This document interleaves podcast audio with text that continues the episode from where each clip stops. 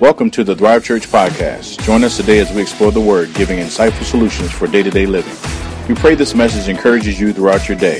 You can also visit www.thrivechurch.me. Now, on to today's message.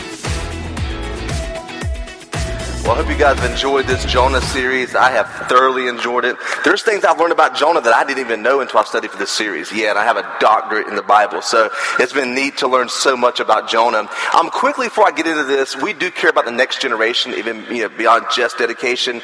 Um, we have a student ministry here, youth ministry on Wednesdays, and Alan and Emily lead this youth ministry, doing a phenomenal job. They've been packed out each week with students coming in, and they actually teach students the scriptures. That's pretty cool, isn't it? It's not just like ice cream cake and let's play a little bit, play some ball and go home. They're actually training students. We believe in the next generation. Um, as I shared with you in our Outlaster series, today, if you want to partner with our students, um, they actually have a sponsorship form. There's some students who can't afford the full price. Some can full, uh, can't afford any of the price for um, this Winterfest. They're going to Winterfest at Liberty University, and this will be um, uh, December 30th through January 1st. I know Emily made this because all the information's on it. She's very organized. And if you, in your heart of hearts, say, you know, you feel led of the Lord, it's not guilt or manipulation. If you feel from the Lord you want to give and to the youth to help for this trip and help sponsor a student, you can see Alan and Emily. They'll be at the youth booth right after our worship experience today, and you can just take one of these forms, pray over it. If you don't have any money, take it and pray and say, God, you know, if I, and I, I tell you a dangerous prayer, God, I want to give, but I don't have it. If you send it, I'll give it. And the crazy thing is, God will do that. So if you're like, I don't have anything, I can't even get my, do that. And let's let's support our students um, to see their lives change. They go to this, this event called Winter Fest. Exciting stuff. Thank you guys for what you're doing with our students. Amen. Well, go ahead and turn your copy of God's Word to Jonah chapter four. If you're new with us today, we've been in a series called Jonah, verse by verse series for the uh, past several weeks, and we've been looking at this runaway, rebellious prophet named Jonah. And so um, we'll be in chapter four today, and we'll finish up. And next month, as Pastor Keith said, we're looking, starting next week, looking at the life of Jacob. Now, Jacob's a messed up dude. If you feel like you're messed up, come to Thrive next week because you'll find out what, how God uses messed up people. It is so awesome. But today, we're going to finish up on a rebellious prophet named Jonah. How many of you guys like movies? Everybody should raise their hand. That's one of those things everybody should. What about superhero movies? Okay, some superhero movies. One of the things that you like about those movies and why you raised your hand is it's the bad guy gets defeated because he did something to the good guy, right? Did you get that? Every movie, I mean, do you realize you watch the same thing over and over? Like the movie Taken. Ever seen Taken? Like you are rooting for Liam Neeson to find that guy.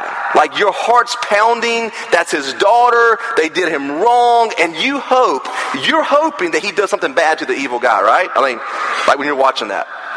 None of you are sitting there like, oh, I wish you'd just take it easy on him. like Braveheart, right? Braveheart right? They, they kill his family. You're like, I want William Wallace to cut their heads off. I don't have to see it, just have to know what happened, right? Or Mel Gibson was always getting in trouble. The Patriot. Ever seen Patriot? If you have a good movie, um, his family, you know, gets killed, and you're like, yeah, vengeance, vengeance, vengeance. Do you know it's built into our DNA to want vengeance upon those who've wronged us? Built into us. I mean, when you watch a movie, do a check of your heart, and you'll see that you want the bad guy to lose. You want Robert the Bruce in England to fall. You want the good guy to win, and you want the people to pay for what they've done, right?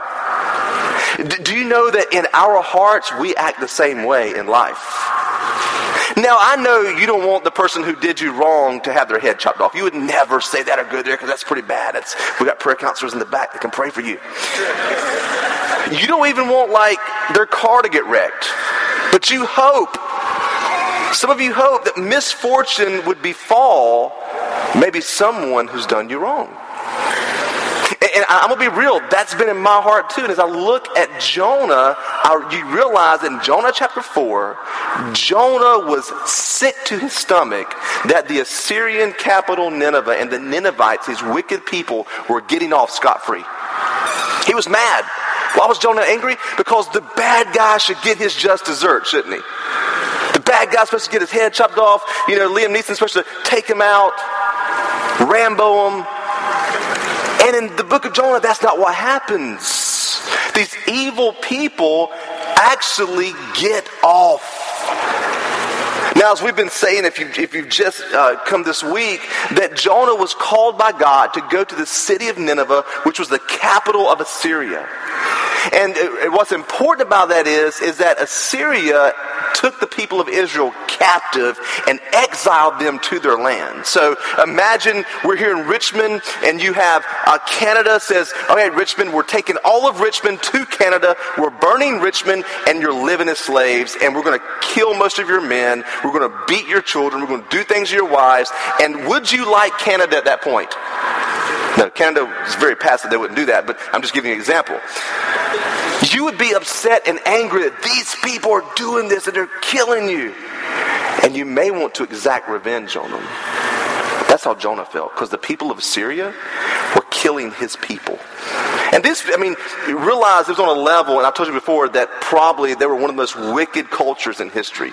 The Assyrians, when they would conquer a city, as I told you before, cut their heads off, um, or, uh, um, excuse me, first they would bury them in in the sand, skin them alive, bury them, they're up to their necks, all the men were. They would cut their tongues out, stake the tongue in the ground, and watch them starve to death. And when they starved to death, then cut their heads off and build a pyramid to show, we conquered you. That's pretty bad, isn't it? I, know the person in the cubicle next to you said something bad about you, hurt your feelings, but uh, realize Jonah was really hurt by these people. And Jonah did not want them to get off. So God said, Go to Nineveh, you preach to Nineveh, and guess what? They're going to repent. They're going to get right with me, and it's going to be good. And Jonah's like, I ain't going to those jokers. They don't deserve it. They deserve to die. You know what Jonah does? He hops on a boat going the opposite direction. See, when God calls you to do something, there's always a boat going in the opposite direction, right? There's always a ship sailing the other way. You can find great excuses to hop the ship. And Jonah hopped the ship. He got on there, and a storm happened. The storm was brewing, and Jonah said, Look, dudes, it's my fault. I'm running from God. I'm running from God. You've got a decision to make. You've got to throw me overboard, the storm will go away. And we're all self preservationists in here, right? I mean, it comes down to it, it's me over you. Um, so they're like, Jonah, we don't want to do this, but I really don't want to do this. And they throw them overboard. and then the whale fish takes them, swallows them up three days, he's in the belly of the whale. And in that time, we find in Jonah 2, he prayed to the Lord. He, he, he kind of got back to his senses and said, I'll do what you asked me to do. Chapter 3, he is spit out like slime, you know, all over him. He's climbing on the, on the beach toward Nineveh. He's pictured. He walks into Nineveh and he preaches to Nineveh. This is the message he gives. He opens the gates, walks in, and says, In 40 days, Nineveh will be destroyed unless you repent. Now, that doesn't usually work, does it, right? It's like arguing with your wife. It never works. He walks in, he does that, and it works. They're like, whoa.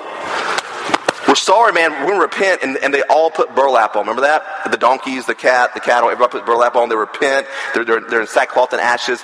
And even the king repents. And it, that should end Jonah, right? Jonah should probably only be three chapters. Isn't that a, just a fairy tale ending, right? Storybook ending. That's the way you want things to end. It's like, that's great. But then you get some insight into Jonah. And this is what I love about the Bible.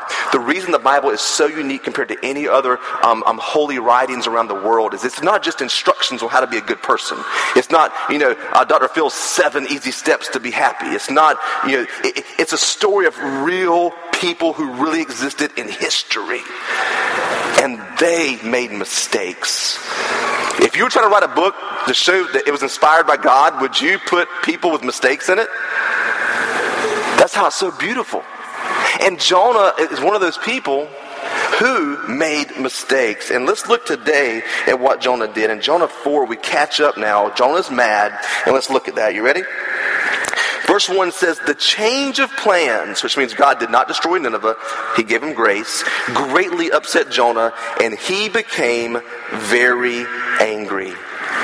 So he complained to the Lord about it. Did not I say before I left home, God, that you would do this, Lord. I knew you'd forgive him, what Jonah's saying. This is why I ran away to Tarshish. I knew that you were a merciful and compassionate God, slow to get angry and filled with unfailing love. You are eager to turn back from destroying people. Just kill me now, Lord. I'd rather be dead than alive if I, with what I predicted will not happen. Do you see this? I'm angry because you gave them grace. I'm angry because the villain didn't get his just desert. I'm angry because the person who did wrong didn't get the death penalty. I am angry. This is where Jonah's at. This is his life. And the Lord replies in verse 4 the Lord replied, Is it right for you to be angry about this? Then Jonah went out to the east side of the city and made a shelter to sit under as he waited to see what would happen to the city. He was waiting for destruction. Come on, God, please. And then the Lord, watch this, and the Lord arranged a leafy plant to grow there. And soon it spread its broad leaves over Jonah's head, shading him from the sun. The goodness of God was even in Jonah running. Isn't that awesome? He's mad. He's pouting. I'm not coming back to church. I'm not serving God anymore. I'm just tired of it all. And he goes, he's, he's pouting, watching the NFL game day. You know, Tom Jackson and Boomer and Cris Carter. I'm not. And then, like, the Lord, like, has a, a magical glass of Coca Cola come and appear right for him. Not really, but that's kind of what happened. The heat of the Middle East and a plant sprouts. God's like, all right, man, I love you. You're pouting but I love you, and I'm going to be with you through that. Because see, some of you today are in that, that place where you were hurt, and because you were hurt, you've been running, and you know what the Lord's asked you to do. You know His blessing will be on you, and He's even given a leafy plant to you just to cover you, because He loves you. This eased Jonah's discomfort, and Jonah was very grateful for the plant. But God also arranged for a worm. I love this. The next morning at dawn, the worm ate through the stem of the plant so that it withered away. And as the sun grew hot, God arranged for a scorching uh, east wind to blow on Jonah. The sun beat down on his head until he grew faint and wished to die. Death is certainly better than living like this. He's so dramatic. Um, he exclaimed in verse 9, then God said to Jonah, Is it right for you to be angry because the plant died? And God's showing him something. He's trying to help him understand the situation. If, if you are willing to receive perspective, God will give you perspective. If you are willing to receive perspective, God will give you perspective. One more time. If you're willing to receive perspective, the Lord will give you perspective because it's not about just the plant. Watch this. And yes, Jonah retorted, even angry enough to die. And then look at verse 10. The Lord said, You feel sorry about the plant? Though you did nothing to put it there. It came quickly and died quickly. And look at verse 11 is the key. But Nineveh has more than 120,000 people living in spiritual darkness, not to mention the animals, because you know people who are wicked are wicked to animals as well. And in that day and time they were. He said, Shouldn't I, the Lord, feel sorry for such a great city? Now, we don't know what happened to Jonah after that. We don't know the, the, the, rest of Jonah. We don't know what he did from there. What we do know is he was more concerned about himself and his feelings and his preservation than he was about people that were separated from God. Jonah was happy to be a part of the family of God, being a Jew. He was happy to be chosen by God. He was happy to have the grace of God. But Jonah did not want them to have the grace of God. And that is where our problem lies at. Today, if we want to compare ourselves to Jonah, we can look and say, you know what? I've been at a place where I've been angry and hurt, and I did not want to see God's blessings rest on that person. Can we be real today? Can we stop saying I'm blessed and highly favored and say, yeah, I've been there. I've been there. Some of you are there today. I heard a pastor, a friend told me, a, a pastor one time who, um, he, we were at a church and it was a long time ago, and, and, we were talking about this the other day. The pastor was so angry at, at, at a couple of board members, he said, I hope they burn in hell. Do you think that maybe some anger burned in them? That he did not want God's blessings to rest on them. I mean, you don't want people to starve or diseases to come up on them, but again, you don't want them to experience God's blessing. And you have to realize as a follower of Jesus Christ that God has given you great grace. And so when, when grace is extended to us, we should want to extend grace to other people. And many times, though, what happens is because of our feelings or because of our hurt, because of our own situation, we want vengeance. I mean, maybe not Jason Stratham vengeance. Maybe not Liam Neeson vengeance. But like I said, we want some vengeance on people. Uh, I've been there as well. And what I've realized is this those who want vengeance on others are those who have not realized the grace of God towards self. Ephesians 2.8 says this. Let me read this. A very, very key verse on grace. Ephesians 2.8 says, For God saved you by his grace when you believed. And what, I love this. And you can't take credit for this. It is a gift from God. You can't take credit for this. It's a gift. See, the word grace means it's charis in the uh, Greek. It means free gift. And you can't say, yeah, you know what? I'm those evil, those evil Muslims. Let me tell you something about the Muslims over here in the Middle East. I'm you, oh man, I'm telling you, yeah, they need to all just burn in hell. See, racism in America is on a different level now. What if God called you to go to the very ones who are killing people like that and to preach the gospel to them? And, He says they will repent, they won't go to jail, and they'll serve me. See, grace is God's free gift to us. When you believed upon the Lord Jesus, God gave you a free gift. And here's what God expects from us to extend grace to others. People who are the, mo- or the, or the most graceless haven't realized the great grace that they've received from the Lord. And can I be real with you? That's how I am, man. I'm very like critical. I'm critical. Should be real, okay? Been honest. I could lie to you. And I've realized in my life that many times when I'm so hard on somebody else, I'm not seeing how inconsistent I am. And the people who are the hardest on others and criticize others and judge others are the very ones who don't look in the mirror and realize you ain't got it all together either.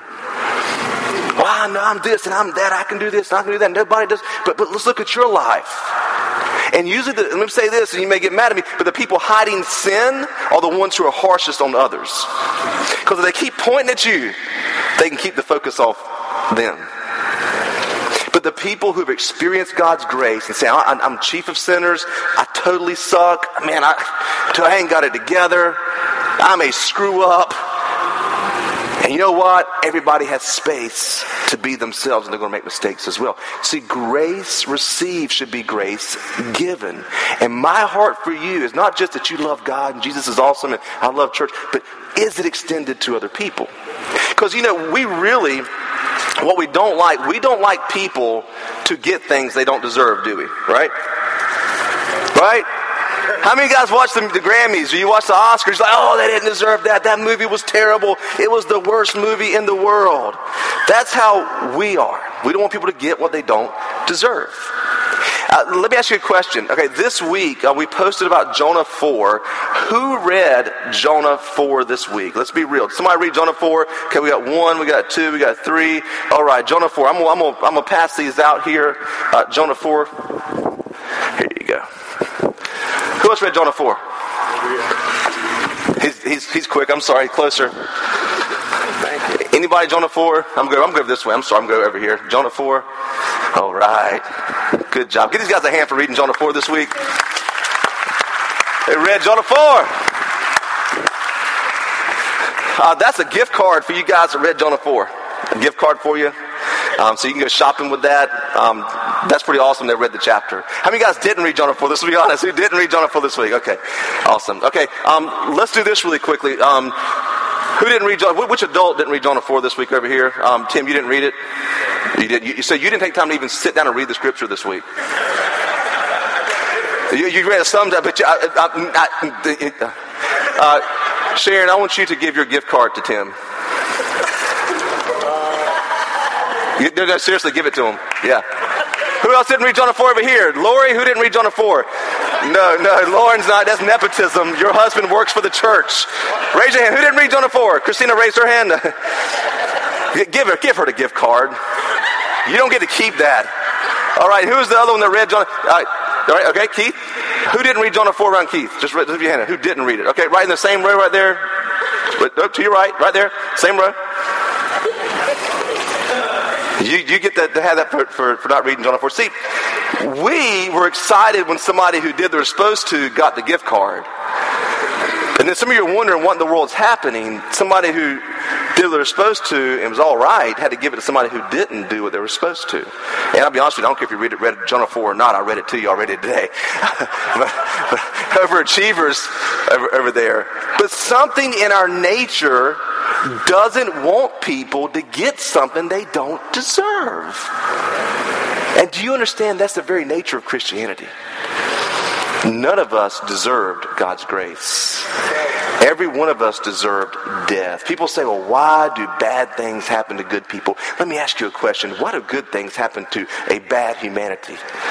Why does a God of love reach down to us while we were yet still sinners, died for us, and sent his son for us? I realize that, that in our hearts, there's a desire for vengeance on those who don't do what they're supposed to.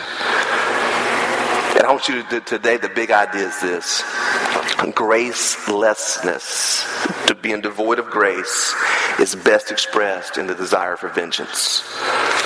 Gracelessness is best expressed in the desire for vengeance and wanting vengeance in people's lives. So here's what I want to do with Jonah. Let's look at this concept. Here's three truths about extending grace, because here's really my desire is that every one of you would reflect. That's why each week I, I, I make you reflect on the cross, reflect upon what God's done for you. I'm not a broken record. I'm not stuck there. I'm not just an evangelist, because I believe that once you know the grace of God and it's beautiful to you and you know the love of God, man, you can share it to the world.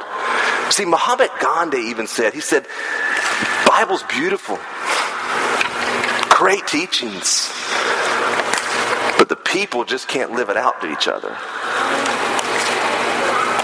Beautiful teachings, great book. Muhammad Gandhi rejected Christianity because he lived in a Christian home where they did not live out the Christian values of love and said he did not see love there. Friends, I believe the world is looking and needs to understand the beauty of grace. And grace received should be grace extended. So here's, here's the first point. First point. You guys okay? You got really quiet on me. Either you're, you're musing or you're really mad. Uh, one of the two. Um, uh, grace received is expressed by grace given. Grace received is expressed by grace given. And look at Jonah 4 1 through 3. This change of plans greatly upset Jonah, and he became very angry. So he complained to the Lord about it. Didn't I say before I left home that you would do this, Lord? That is why I ran away to Tarshish. I knew that you were a merciful and compassionate God, slow to anger and filled with unfailing love, and you were eager to turn back from destroying people. Just kill me now, Lord. I'd rather be dead than alive if I predicted will not happen. They don't get their just desert, just kill me. That's vengeance at the highest level, isn't it? And see, grace received is best expressed by grace given. See, we, we, we love to fall in love with the idea of the grace of God toward us. And so many books on the grace of God and the grace of God. But you know, the grace of God is extended to each other. When did you extend grace to somebody who didn't deserve it this week? Think about that. Grace creates space. See, grace creates space. See, grace creates space for people to be people. But when you don't have grace, you want people to be perfect robots who do everything you want them to do in the way that you want them to do it. Grace always creates space. So when you've received grace, you can give grace. Hurting people will hurt people. Forgiven people will forgive people. Hurting people will always hurt people, but forgiving people will always forgive people. And I read this verse in, in, in Proverbs, and it really, um, I read it a long time ago. And can I be real? I, I really do sometimes wish people that did me wrong would kind of like stump their toe and fall down. I'm much better at that now. Much better. Thank you, Lord, for your grace. I, I, I, really and I read this scripture one time in Proverbs, and it really grabbed my heart. Let me read this to you. Proverbs 24, 17, and 18 in the New Living Translation says this: Don't rejoice when your enemies fall. Don't be happy when they stumble. I just want them to stumble, God. I don't want them to get like really hurt.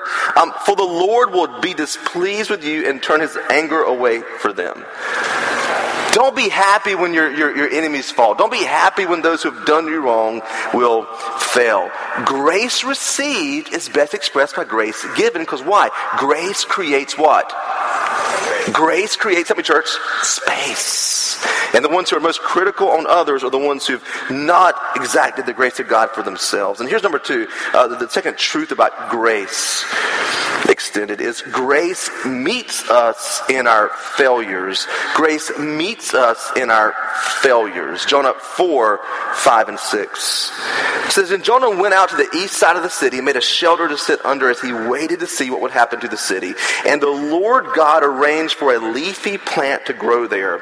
And soon it spread its broad leaves over Jonah's head, shading him from the sun. This eased his discomfort.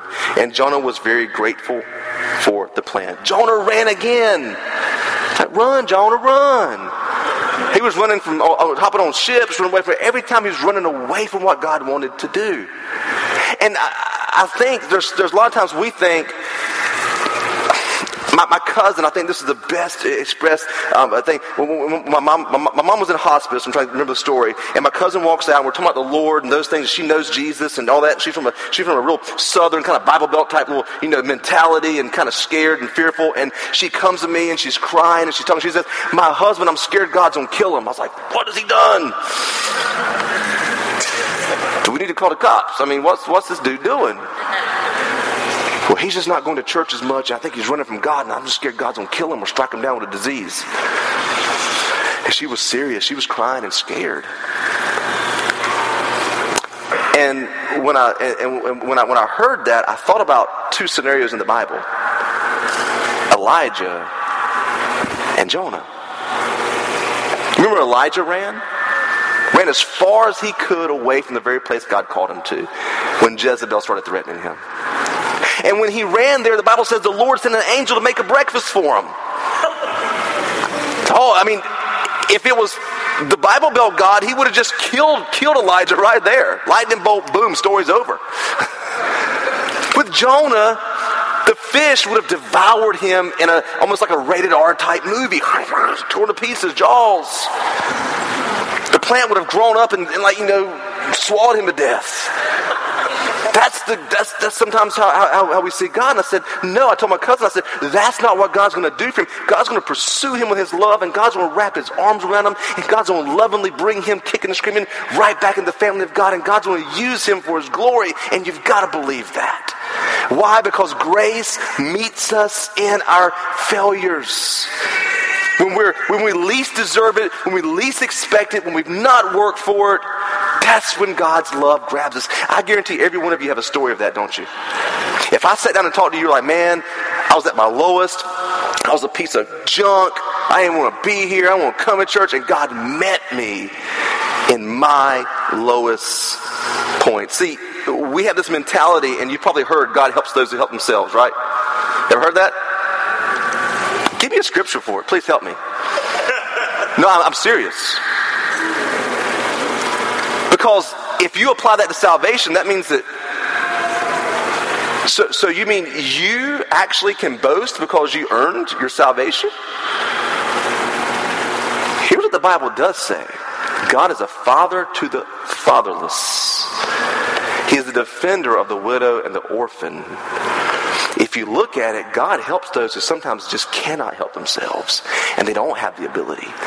See, you were dead in sins and trespasses, friends. You weren't morally good and moving toward heaven, and God just kind of like hopped in your bandwagon. He's like, hey, man, let's ride to heaven together. You're pretty darn good. You you were terrible. You were a sinner. You were destined for hell. And God's like, it's like kickball team, right? Remember kickball team? I was short and fat in high school. I'm not as fat anymore. I'm still short. Being real, I love food. And I love sports. I think I'm pretty good at sports sometimes. And on the kickball team, I was, I was usually picked last because I had short legs. I couldn't kick very far.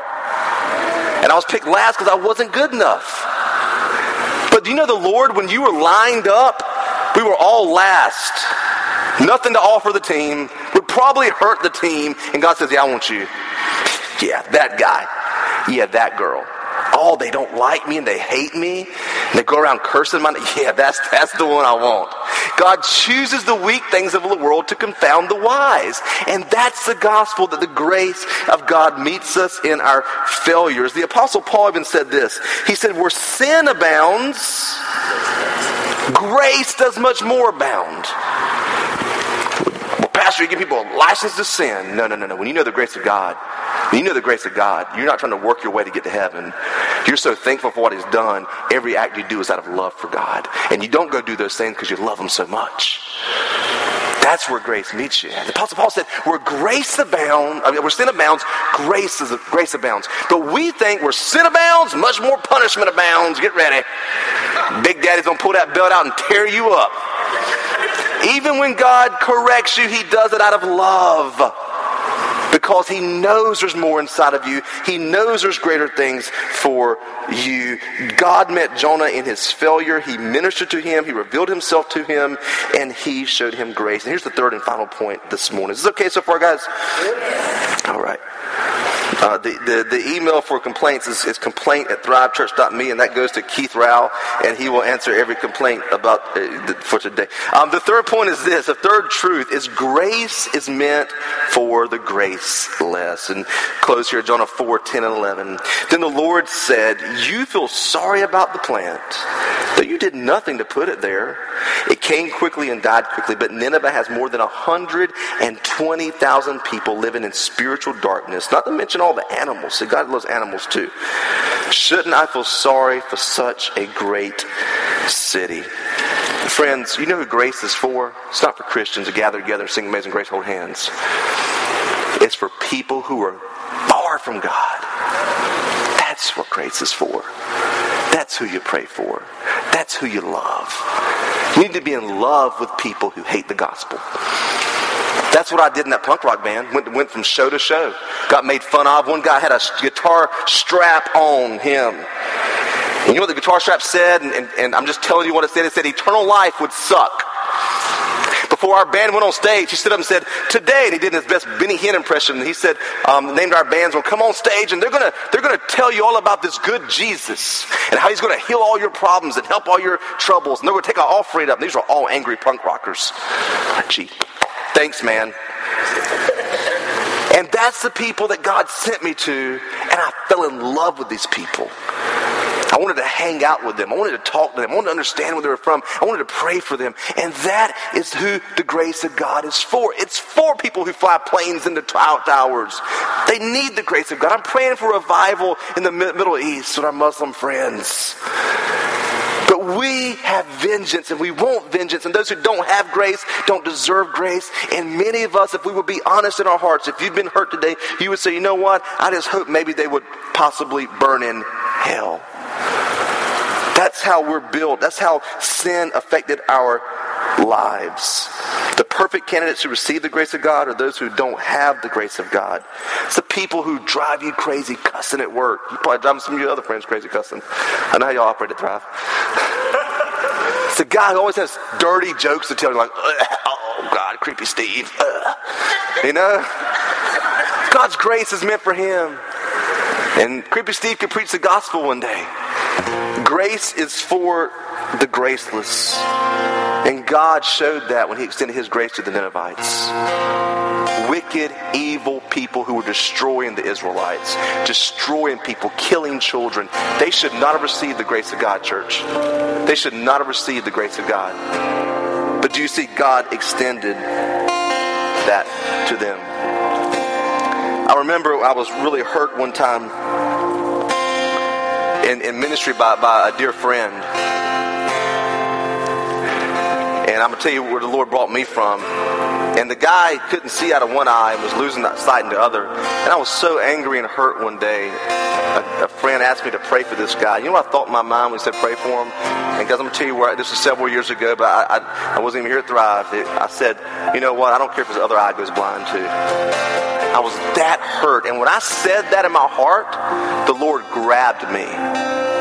He grabbed me and said, Kevin, you are wicked for thinking that. Because I just went on thinking those things. Man, mine just run crazy. I just, yeah, that's right. I don't care if the guy goes blind. I don't care. You know what he did to me? He deserves it. Today, you may not be in that same situation. But tell you what I realized was I started reading the scriptures and God began to correct me is that if I've been forgiven, I can forgive. If I've received grace, I can give grace. Because let me be honest with you, I've probably been just as bad as that guy has. And I don't deserve to have sight. I don't deserve anything good happening to me. But you know what? The Lord's been merciful, has been gracious and compassionate, and His love never fails. today, I want you to think about where you're at. Where have you been wronged or hurt in your life? Where is it that somebody's done you wrong, that somebody mistreated you? Maybe it was church. Maybe it was a past marriage. Maybe it was a job. Maybe it was a friendship.